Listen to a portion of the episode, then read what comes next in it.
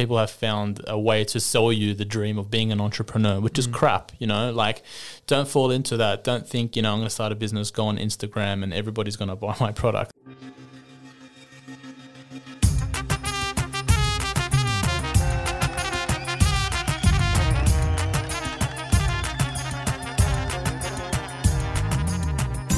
G'day in Shlamaloch and welcome to the Assyrian podcast. My name is Ninos Kenna, and while my maiden episode 105 was with Olga Rawul, a man I had recently met, today's second edition, being episode 113, features a chat with an old friend. Born in Sydney, his childhood could be characterised as an almanac of the Assyrian community in Australia. Having a prominent and controversial bishop as his uncle, the family business being the first call for many Assyrian migrants, as well as extensive family involvement in church and civic committees. So, in light of his upbringing, would a career in service to the Assyrian communities be on the cards? Service to the church, perhaps?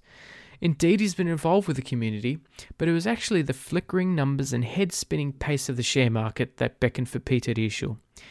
Always one for self development and self belief. Peter took to a job that he couldn't explain to his grandma and turned himself into a nationally recognized figure for explaining financial news and other market inanities to television viewers around Australia. Feeling satisfaction from the fruit of his own endeavours, Peter started his own business in 2015 and continues running a real estate investment firm today, connecting real estate investors with brand new properties. We chat about his career, but also talk about the role his family and the Assyrian community played in shaping his views. Listening to his story prompted questions about how and why people start businesses, with a re- pretty refreshing perspective from Peter about what can be observed as startup or entrepreneurial culture. At the end emerges a very positive message for young Assyrian diaspora. Look, it was great to be face to face with Peter at his work in his podcast studio for this episode, but with my mask on, of course. I'd like to take this time to say whether you're listening to this while driving, exercising, at work, or at home, please stay safe and thanks for listening. So, before we get to this week's interview, if this is the first time you're listening to the Assyrian podcast or haven't done so yet, we would love for you to subscribe. You can do this however you're listening to us. We'd also love for you to rate and review us wherever you listen. Also, in every Assyrian is a story. Look, if you know someone who should be on the podcast, please reach out to us. You can find more information about nominating future guests on our website. Lastly, the Assyrian podcast is brought to you by Tony Kalogerakos and the injury lawyers of Illinois and New York. For listeners based in the United States, if you know anyone that has been in a serious accident, please reach out to Tony Kalogerakos. Tony has been recognized as a top 40 lawyer and a rising star by Super Lawyers publication. He has obtained multiple multi million dollar awards. Tony can be reached at injuryrights.com or telephone 847 982 9516. And now for Peter Esho. Please enjoy. Peter Esho, uh, welcome to the Assyrian podcast. Thank you very much. Thank you. Uh, so we are in an interesting room. We are at your workplace, and I see uh, padded walls, uh, and we are not in a cell. We are in specially made uh, podcast studio. Mm, very nice. Yeah. Uh, this is part of your workplace. So tell us what you do for work for for you to have a podcast studio. Well, it's not mine. Uh, it's in a shared building. So our business shares this space with other businesses, and the podcasting studio has become a normal amenity for many businesses because this is a format that's growing in popularity. And I guess every business today also has a media division. So, what we do for work is uh, I'm a co founder in a business called Wealthi. Uh, Wealthi is a real estate investment platform. And put very simply, we help connect real estate investors with real estate investments. Interesting. So that is what n- new properties or, or old properties or what, what is that? So we tend to stick to brand new property, and what we do is we take people on a journey regardless of where they are. So whether they're starting out or they're more advanced, we help connect them with the right investment. So it's very different to buying a home to live in.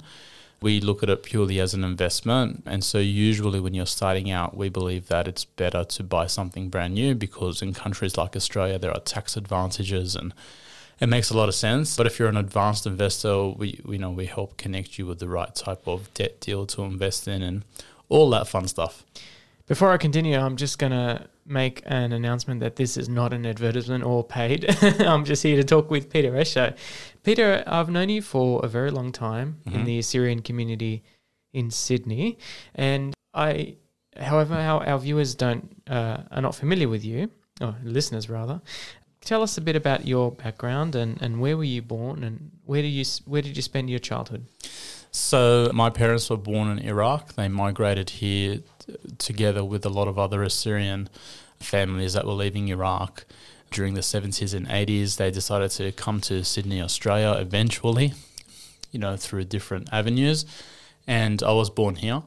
So I was born in 1984 in Wetherill Park, which is a very popular Assyrian area. But my childhood was a little bit unique. My father used to work in banking and investments and so when I was four years old, we went back to Kuwait. Wow. Um, so I spent a year and a half there. And the reason why we came back was because the 91 Gulf War broke out. Right.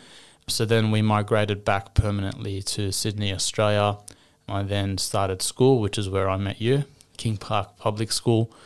And since then, I've grown up in Sydney, Australia, predominantly the western suburbs of Sydney and been very in touch with the Assyrian community.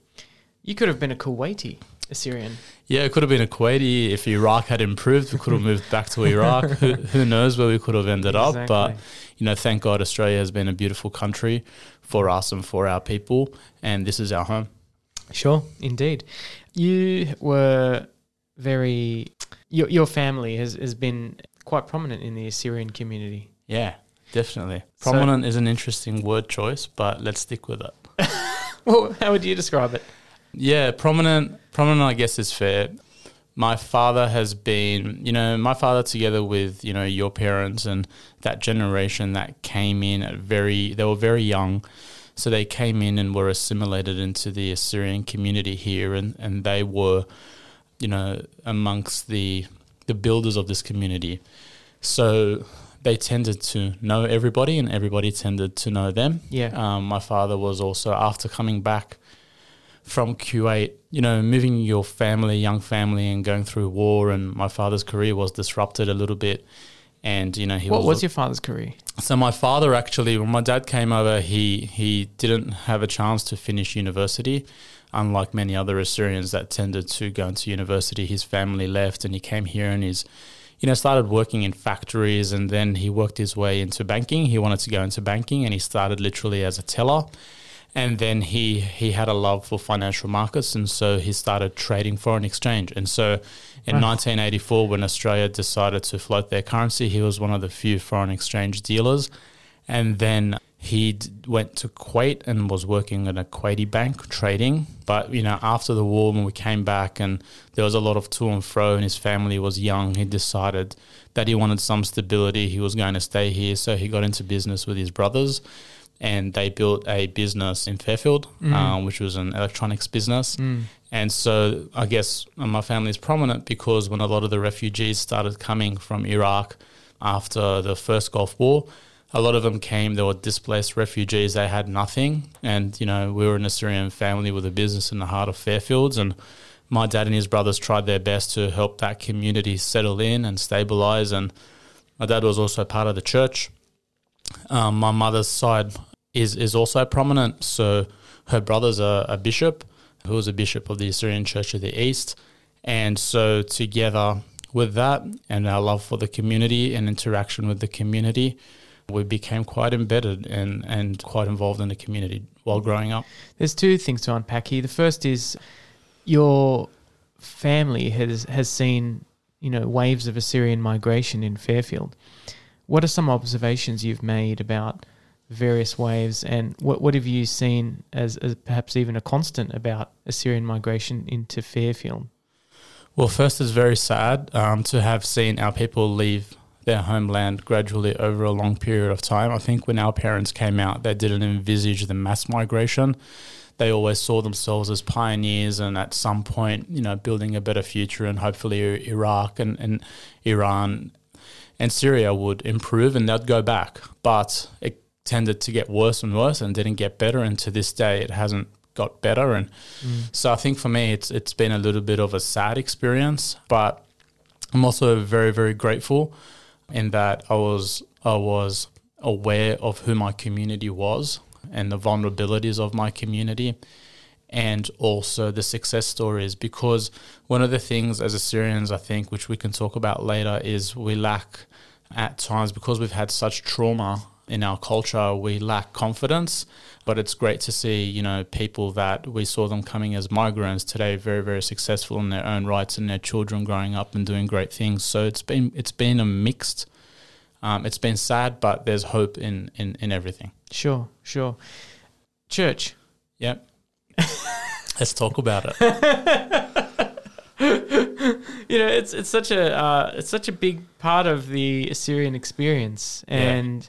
Whether you love it or whether you hate it, there's uh, everyone's got a view, and everyone has a certain experience, and everyone has you know comes out of that church experience with different views and different experiences. So you've been quite close to the church. Yep, I love my church. I'm born, proudly born and baptized in the Assyrian Church of the East. Um, that's my mother church. I still consider it my mother church. And I was close to the church and close to all the church clergy, um, parishioners, because my uncle was a bishop in the church.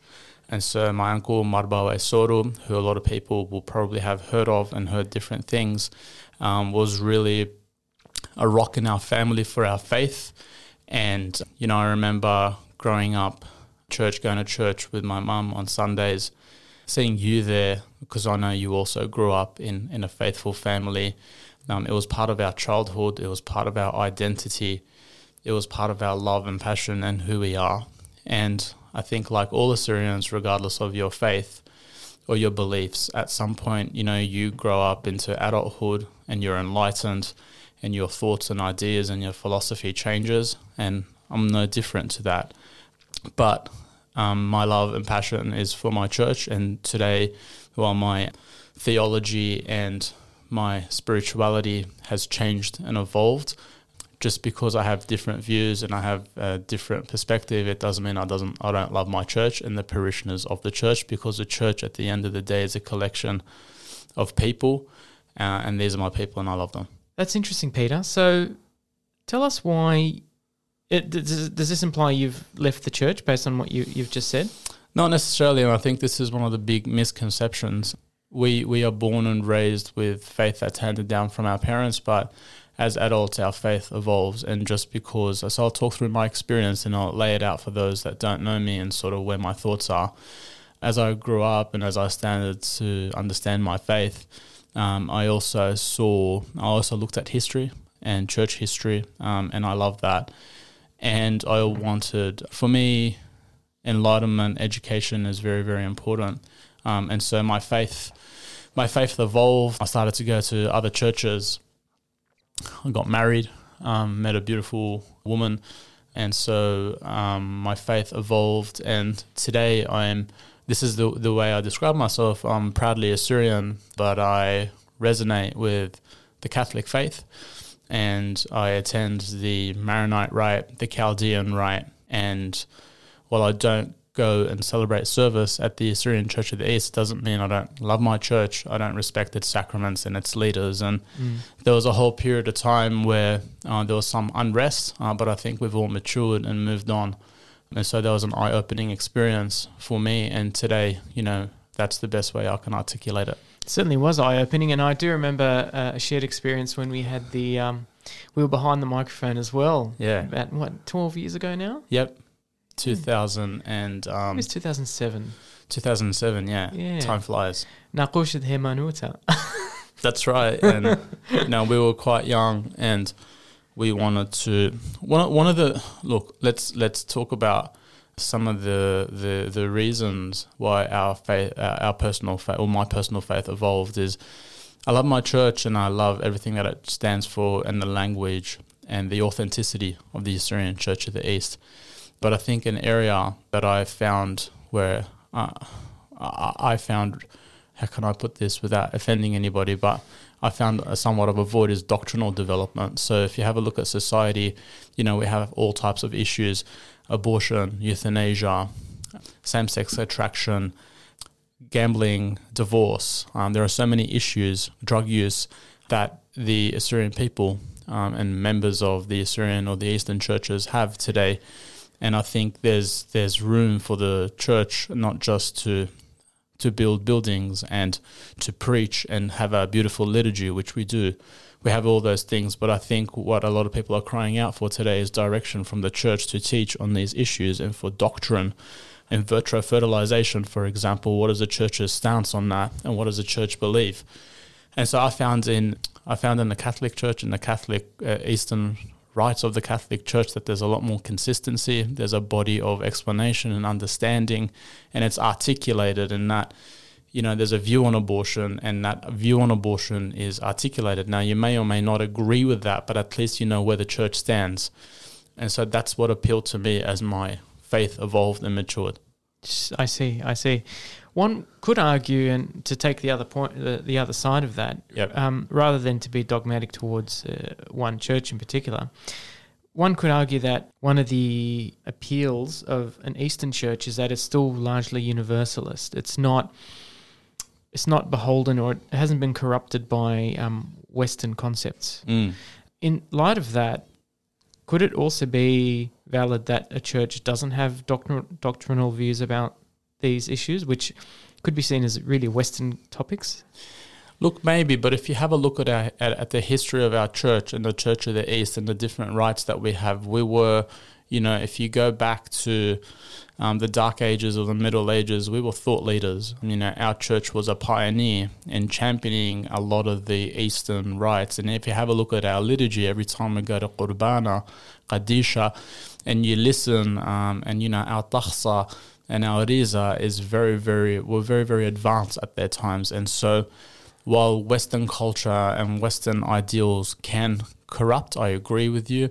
I think the Eastern churches that are in the Catholic Church, the Eastern rites, are preserved and they're beautiful. And I only learnt that as I got involved and, you know, I started to study for myself. And so the Chaldean rite, the Maronite rite, they maintain their traditions and, and they maintain their takhsa and their liturgy and their clergy and their practices, but they what I call benefit from the fullness of faith because today I'm a proud Aturaya. However, I'm also a proud Australian and I live in Australian society and my children are Australian. And so, you know, while the, the traditions are beautiful, there are also other needs and requirements. Um, and so I find that balance fulfilling. Sure, sure. The other question I wanted to ask, and going back to your experience with the Syrians, and you did say we'll talk about this later about some of the about some of the weaknesses and, and strengths of, of Assyrians. Can we start with the strengths actually? Mm. That's a great place to what, What do you see as something great about the Assyrian community in your experience? So I think we're blessed at times. Not having a country is often a curse, but I think it's also a blessing in disguise because while we don't have a piece of land that we can point to and we say, you know, that is our country, what we Mm. do have is we have a lot of identity and pride, have a lot of love for each other.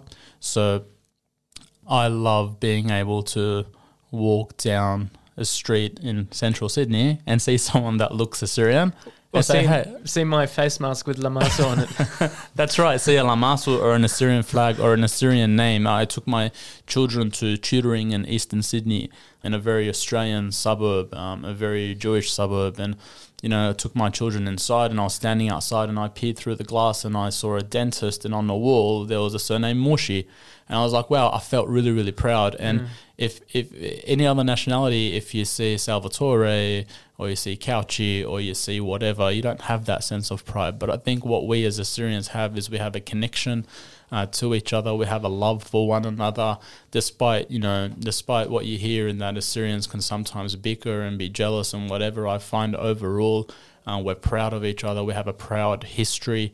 Um, we have a connection that's very, very unique that I don't find in other cultures. What is the string that holds us together? What is the essential attribute of being Assyrian?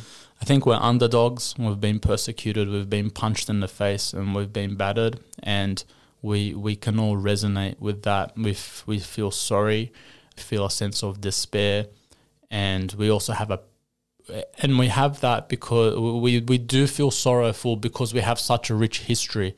Okay, so when you walk into a museum and you see Assyrians, and every time you speak to someone that's enlightened or educated in business, they're like, "Oh wow, Assyrians, you guys have been around for thousands of years," and you're like, "Yes." So, because we know the potential and because we know that, I believe that we are just as capable as anybody else in society. Mm-hmm. Yet things have gone against us. And so I don't know exactly what it is, but it's there. You just know when you meet a stranger and they're Assyrian and that smile that comes on your face or that sense of pride or that excitement. I don't know what it is, but it's there and it's awesome and I love it. Community. Exactly. That's that's perfectly articulated. Yeah. It happened to me. I, I, was at uh, the airport and I wanted to uh, park my car somewhere for a week. And uh, I get to the garage. It was, a, it was a private parking facility. And the person that runs it, I just gave the keys and, and it was just a standard transaction. And then I saw in the background, I saw uh. Mm. And I just said to him, Surayuit. And then he's like, and he had a thick, uh, he had a thick Jarai accent. Beautiful. Yeah.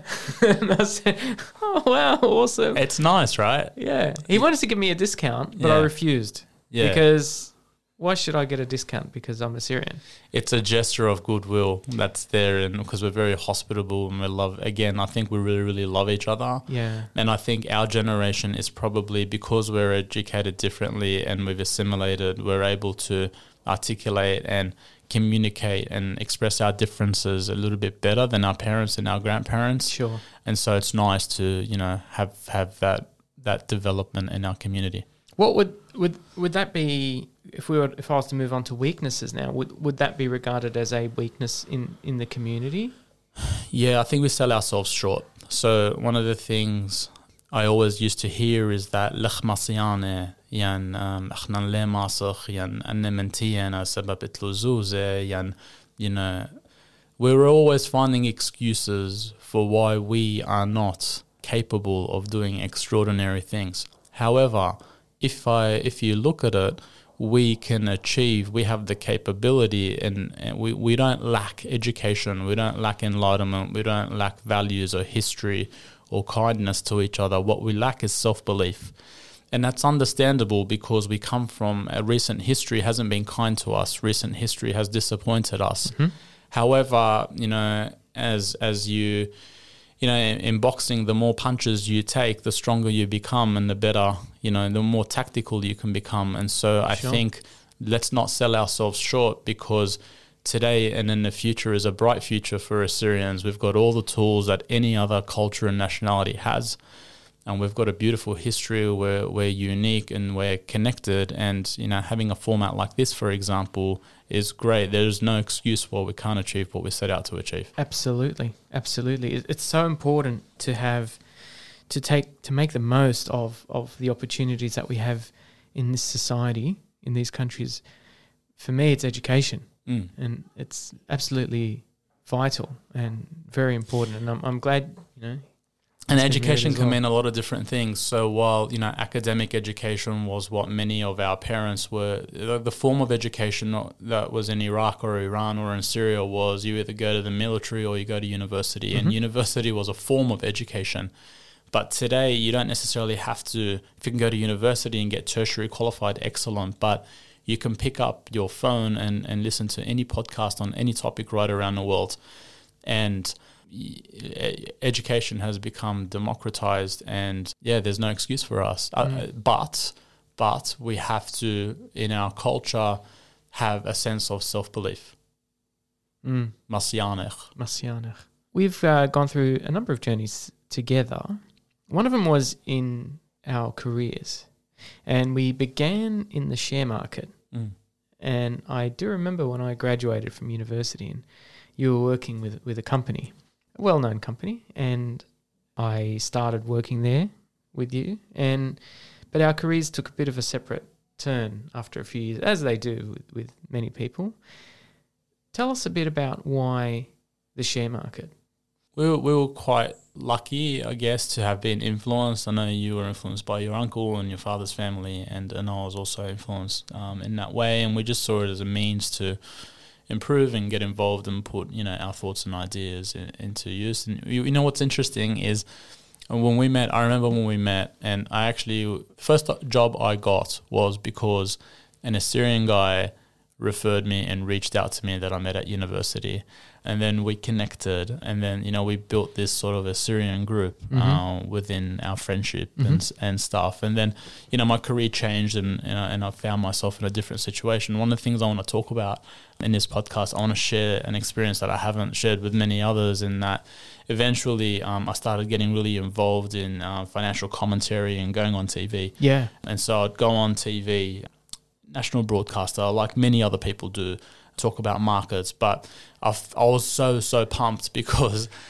uh, while going on TV is good for business and everything else, I love being able to represent the Assyrian community. Right. Um, so I remember one day I used to go on ABC News early in the morning, and by the way, ABC is the national broadcaster in Australia. Yeah, and I used to go on seven thirty a.m. So I'd have to wake up at six o'clock, and and one day I woke up and my children were young, and my wife said to me, "Why, why are you doing this?" You know, and I said, "I have to do it for my people." And she, you know, she, she rolled her eyes. But I legitimately, you know, I legitimately loved representing my community because every time.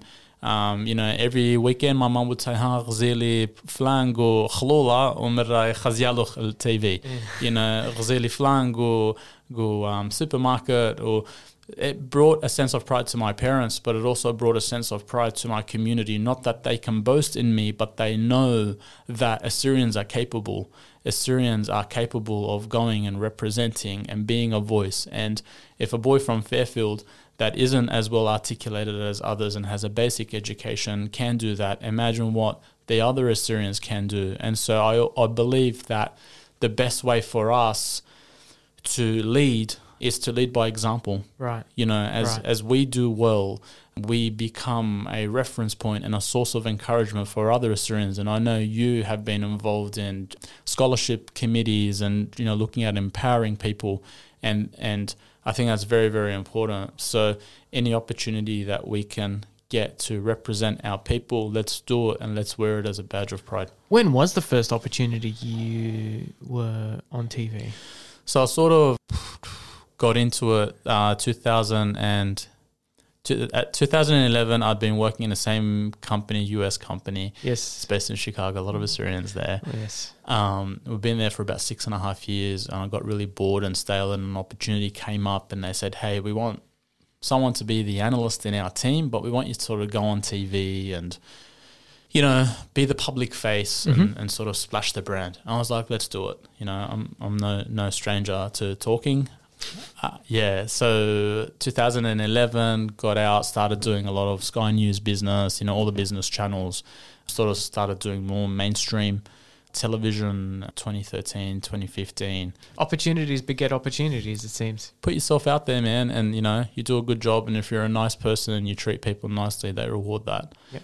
there's no magic formula it's just doing the work. Yep yep absolutely.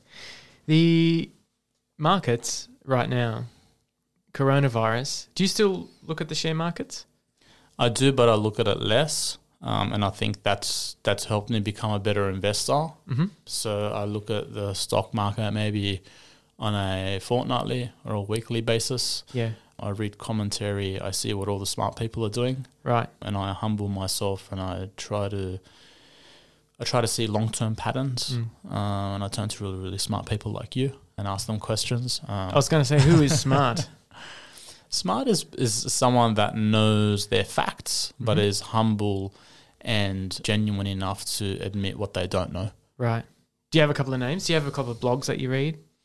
So, if, you want to share. if you're interested in investing, I think the best way is is to read company reports. Um, mm-hmm. Um, so, if you want to buy stocks in Apple, for example, read the Apple annual report mm-hmm. and read about the products, about their customers, understand the business. Mm-hmm.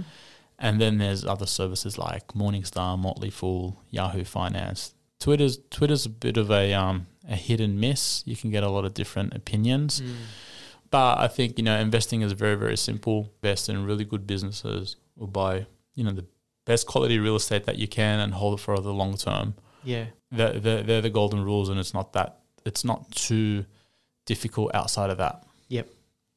I've heard investing is 10% economics, 10% accounting, and 80% common sense. That's right. Get the common sense right, and you're eighty percent there. You're 80% there, yeah.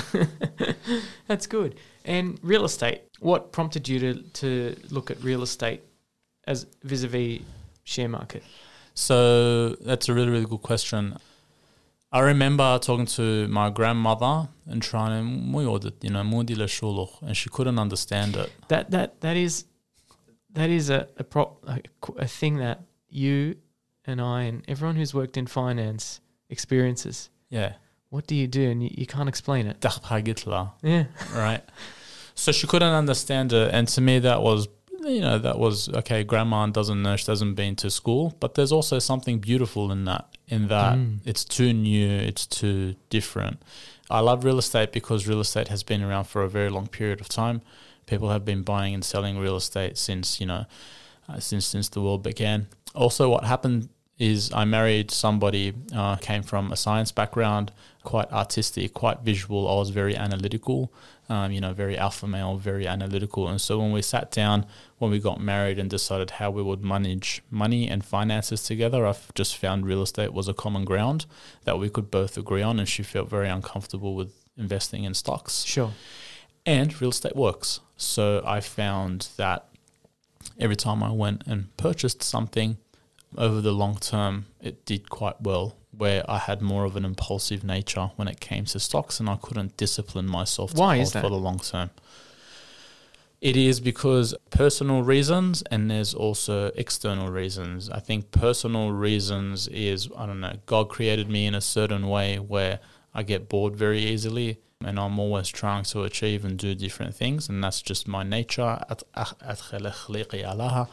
Or um, there's also external factors like electronic trading. So you can sit down today and on your phone trade any market around the world with the click of a button. Mm-hmm. Whereas during our parents' generation, you'd get the stock market prices and the newspaper every day or every week, and you have to pick up a phone and talk to somebody if you wanted to buy or sell shares. So those two things combined, you know, my nature and the external factors made it something that was difficult for me because long uh, the best share market investors are long-term investors. Indeed. Indeed. That's very interesting, Peter. I'm not sarcastic when I say that.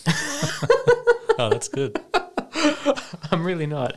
I'm, I'm, I'm really interested in your experiences around starting a business and investing, and what are the lessons you took from from being an investor and watching people invest, and how did you apply it to your own life? And the question is, my question is for you to, to, to go out and start your own business Yeah. where from the golden straitjacket of a high paying job is very, very difficult. When you've got nothing Yep. and you want to start a business, it's simple because you've got nothing. Exactly. But when you're on a really nice salary, comfortable, and you want to go and start a business, it's the hardest thing you can do. It is. So, oh, you're 100%. And it's very hard to shift from the, um, from employment to starting a business. Starting a business sounds fantastic. Um, and we both from come from families where, you know, we, we had parents that were running their own businesses. Um, and so I guess we were less naive because we saw, you know, how difficult it is. I started my business in 2015 when I had three children under three and I had a lot of debt around my investment properties. Um, I had a really good job, and it was probably the worst time, but the worst time is usually the best time. So I think if we go back, and if I can provide a source of encouragement for anybody thinking about, you know, business or career move or, or whatever it is, just backing yourself into a situation where you're advancing. I remember I always wanted to go into business, and the reason why I went into stocks and investments is because I grew up in a family business. And so when you grow up, your dad's your hero, um, your family, your uncles are your heroes, and and I always wanted to start my own business as a way to contribute and to express my creativity because I think every business owner is creative in their own way and they want to leave their mark and their legacy and they just want to manifest it through a business. So I think it, it all starts it, it's always important to do the right thing. So, and what I mean by that is when I was working as an employee, I was always working harder. You know, I wasn't necessarily being paid more, but I put into place the work ethic that would help me advance in my career. And then inv- advancement in career uh, is important because as you advance, you make more money, you build better, you get into a better company, and you learn more. And then when you're making more money, you can invest and you can build assets for yourself. And so when it comes to the point where you want to leave and start your own business, if you've learnt a lot, if you've saved a bit of money, if you've invested it, it's always easier than not. So uh, I, I was very fortunate that when I started my business, I had three children under three and, you know, young family and everything else.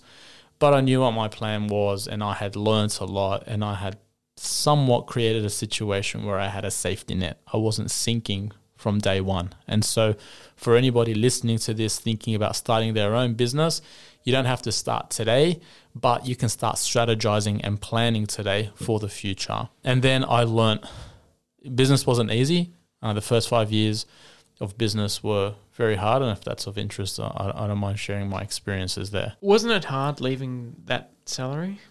Yeah, it was very hard because, but it also it's very fulfilling because I remember the first amount of money I made in my business was a lot less than what my what my salary would have been, but it was so fulfilling that right. I went out and I managed to do it.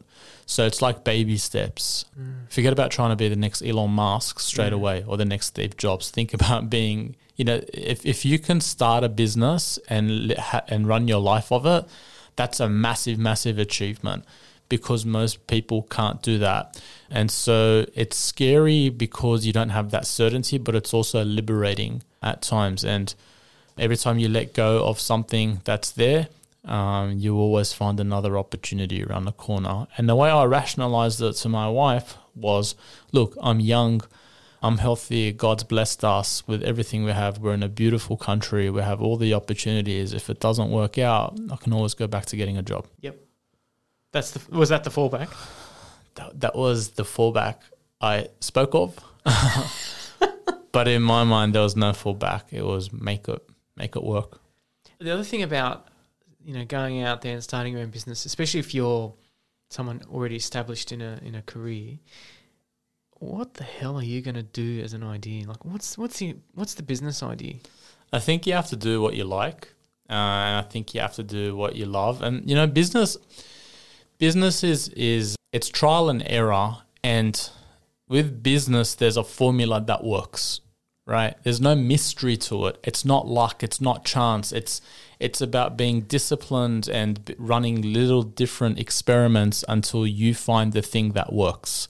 And so you have to be able to fail to get things wrong to start quickly to try a, a lot of things and when when a lot of things don't work in your favor because they won't you know if if at the beginning you have to you have to really try and get rejected and try to sell something and people tell you no and you look like a fool and, and if you're doing what you love it's easier because you've got passion to mm-hmm. keep going so if you're a fitness person and you're in the fitness industry and you're trying different ways of developing a personal training business or whatever, you don't mind being rejected because it's what you love. You go to the gym the next day and you work out. And too many people, too many people try to start a business with the perfect commercialization model. Yeah. So I'm a DJ, I love DJing, but you can't make money from it, right? Yeah. That's wrong. You're a DJ, you love entertaining, you like pleasing people, you like, you know, that that thing. Let me try different ways to to to turn this into a business to achieve my goals. Right. So I think take what you love doing.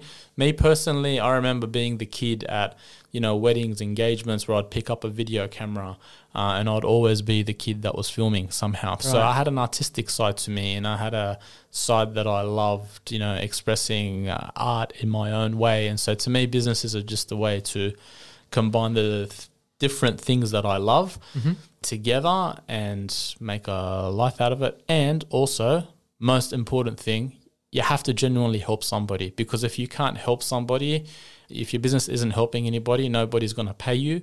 And people pay you when you're helping them and you're solving problems for them. Right. That's right. And that brings me to the next part about business. If I was just to make an observation about contemporary culture, you know, people have different words for it, how, how to describe this, but certainly we've seen a, a fetish, fetishization or some sort of a, you know, real reverence for the entrepreneur, Mm. especially you know coming out of the US and and I guess you know it's it's very much a contemporary thing. Perhaps in the last ten years, you know, the sanctity of of the startup and all that. With regard to that, how important is it to actually do the right thing? It's the most important thing. And the reason why it's being glorified is because the job market has been disrupted. So the stability, because there's been a lot less job stability in the past 20 or 30 years because of the way that economies and capitalism have evolved, and people have found a way to sell you the dream of being an entrepreneur, which is Mm. crap, you know? Like, don't fall into that. Don't think, you know, I'm going to start a business, go on Instagram, and everybody's going to buy my product. No, Right. the the the the if you can go and be an employee uh, and do an excellent job and help people, that is a very noble thing to do. Mm. You know, if you can go and work for the government and help the government allocate its resources better, and you know have integrity in what you do and ad- an advancement and provide for your family, that's a very noble thing to do. You don't have to go and start your own side hustle, but if you think you can't express yourself or you don't fit into an organization, then a business might be an opportunity for you to create a working arrangement. You know, so then if you don't fit in and you're in conflict and you have ideas that you want to express, you know, go into that. So business and and and doing well commercially doesn't have to be in the form of an enterprise that's your own Right. you can express yourself in different ways. And as Assyrians, I think where we do well is when we where we find our place and we network and we start helping each other mm-hmm. because your investments are also a business. Mm-hmm. If if you're not driven by money, your charitable works you can treat as a business. You know, if to me it's about helping my church and it gives me, you know, I'm glo- it gives me some sense of self satisfaction to see my church build a school or build a retirement village. I don't might not need ten investment properties or a business that's making five million dollars a year, but if I'm going to contribute and that's my sense of self fulfillment, then go and express yourself and your creativity in that way. Right. How else is a, a good way to help Assyrians? I mean, obviously, you know, arms is is one uh, avenue, but is there also a case to be made for dealing with Assyrians? Assyrians are the more? best people to deal with. Why? So when I started my business, it was a new business. It was a real estate investment business, and I and, and my customers were all Assyrians. And people used to say to me, "I'm going to say this because you've probably heard it, but Assyrians aren't good customers. They always complain. They're they're a pain in the neck to deal with." And that was false. Assyrians are the most beautiful people to deal with for these reasons. One, we have community and we have connection. Two, we have a sense of trust with each other. Assyrian businesses struggle with Assyrian clients because your your client will treat you in the way you project yourself. So if you're unorganized, you're not strategic, you're not polite, you're not courteous, you're not going to expect your customer to treat you with respect. Mm-hmm. So if you want an Assyrian person, customer, to treat you like they treat Nakhraya, like Nakhraya, have a look at what the Nakhraya is doing and the way that they've organized their business. You can't have a half-assed business and expect an Assyrian to treat you like they would treat a, a Fortune 500 company just because you're Assyrian. Right, so let's bring the standard up and expect from others the the way we project ourselves. Right. Two, Assyrians are never short of helping out, and you know it, it's. I remember when I started studying marketing. You know, Seth Godin was one of my um, marketing mentors. He's a big professor in New York, and he talks about selling to a tribe.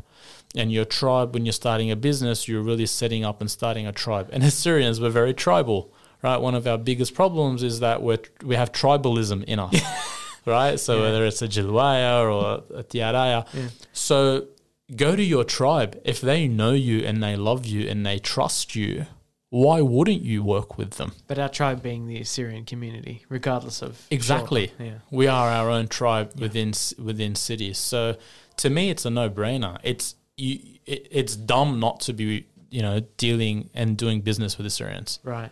Yeah, I absolutely agree. And it helps our nation as well. Like it helps our community when people are doing business with each other. Yeah, because it's our own Assyrian economy. So we exactly. we don't have our own state economy where we're trading with each other in a certain parcel of land, but we've got all these micro economies Mm-hmm. right around the world. And um, you know, when when I'm employing an Assyrian laborer and he's coming back to me to buy my goods and services, that's what an economy is, right? Exactly. And, and, and that's right. But where, where does it go to? I mean, what objectives would an Assyrian economy lead to, in your opinion? So, an objective of, an Assyrian, I think the way I think about the future of Assyrians is that I look at my children, and God's blessed me with three children, and you know we we have different ideologies and we have different thoughts and ideas of what Assyrians look like into the future, and some of that is lishana, you know, Gerik lishanan chamechle, qatla talaq, but to me it's beyond lishana. Lishana is a method of communication and it's beautiful and it's ancient and it's rich. However, being Assyrian and the Assyrian identity can go beyond Lishana. I think we have to think about, you know, we are Assyrians and our parents are Assyrians in a certain generation. Okay, so my mum, when I think Assyrian, I think my mum. But my mum is, is one person in a history of, of four and a half, more, 7,000 years, Yep. you know, uh, 8,000 years. Yep. And so being Assyrian has always evolved. Assyrian identity is about being proud of your culture and your heritage and um, your traditions. And there's an awesome story. So my daughter Sophia last year, I was I was so proud of this because she goes to a school where most people are Australian, and the teacher asked them, you know, talk about your heritage, and she wrote down Assyrian. I'm Assyrian, and her teacher came and corrected her and said. Uh, that's not right. That's Syrian. So she came home Oh, that God, night and she yeah. said to me, Dad, the teacher said I'm not a Syrian. She said, That's wrong. That should be Syrian. And I said to her, What do you think? And she said, Well, she's not right because I've seen videos of Assyrians that you show me on YouTube. so we sat down and I made her write an email to the teacher, educating the teacher on who Assyrians are. And the teacher wrote back and said, Hi, Sophia. Thank you so much. I've learnt something new. Thank you for clarifying it to me. So, Sophia, being eight years old, has taught her teacher that what Assyrians are. That to me, that is a hope for the future. Sophia might not speak sort of as well as you and I would, or might not practice her Assyrianism like my mum, but she's Assyrian. Right. Yeah, absolutely. And, And what a way to um, form her identity, her etuta. yeah, and who knows where that will go? This is what we can give to Yeah. to to our next generation. But let's not be let's not be so pessimistic. Lishana dula talaqtu, so la yatalaganu as-surata. No, you can yatlatlaganu as-suraya even in Lishana la yatlatle. Yeah, Doesn't matter. There's no rule book. That's right. right? And and what I know is that if we've been around for so long, there's something in that Yeah. because we're not the first generation to have uh, met such adversity. Right. How do we know what what they've gone through in previous generations? Correct. So let's not be so depressed and so pessimistic and so single-mindedness in that Assyrian, the Assyrian name and the Assyrian tradition and identity can't continue. Mm, mm. Very true. Peter, I just wanted to ask, and it's something that it's a signature question for all uh, guests of the Assyrian podcast. It's very simple. The microphone's open. If you have a message for our listeners, what would it be? What would you like to say? Uh, I think I'd like to say that let's be really, really optimistic about the future. Let's try to work and network and, and help each other. Our future as Assyrians is bright because we are blessed to be living, most of us, in countries that are progressive and enlightened and safe and secure. And for our brothers and sisters who are not, let's be a beacon of hope and not a beacon of adversity. So, one, I'm very mindful of the future. Two, let's respect each other for our diversity of opinions. So one thing I hear in the Assyrian community that I don't like is We don't we don't have to Tahmaniya. That is unite. Yeah. For those that don't know that is, what that word is. That is unite, you know. So we're like, oh, we're not united and we have so many, but our diversity is our beauty. Okay, so I'm Assyrian, born and bred Assyrian Church of the East. I married a Syriac Orthodox Mm-hmm. uh, woman and I practice in uh, Chaldean Catholic rite. That doesn't make me any less Assyrian than you or, or, or, or she. So just because we have a certain political affiliation, a certain religious, uh, a certain whatever it is, right? However we express ourselves, we don't have to unite in every single thing to be khayideh or united. Right. We can be different and be united in our cause. Yep. And three, let's let's set our ambitions high because the the Assyrian podcast, for example, what this is now more than hundred episodes Absolutely. in the bag, right? Yeah, 130, I think. And this is a perfect example of somebody that had a thought, an idea to help their community, and Yeah. today it's manifesting in listeners all around the world. Did you hear that, Steve? doing an awesome job, Steve. I remember when it first started, I was so proud. And let's all try to think of our own creative ways to contribute to the Assyrian community and to our future because there's every bit of opportunity. So hopefully, I haven't waffled too much, um, and that's all. That all makes sense. Peter Esho, thank you very much for joining us on the Assyrian podcast. Thank you for having me. God bless you all. Thanks for listening to this week's episode of the Assyrian Podcast. If you haven't done so yet, we would love for you to subscribe to the podcast. You can do this however you're listening to us. We'd also love for you to rate and review us wherever you listen. Until next week, goodbye and stay safe.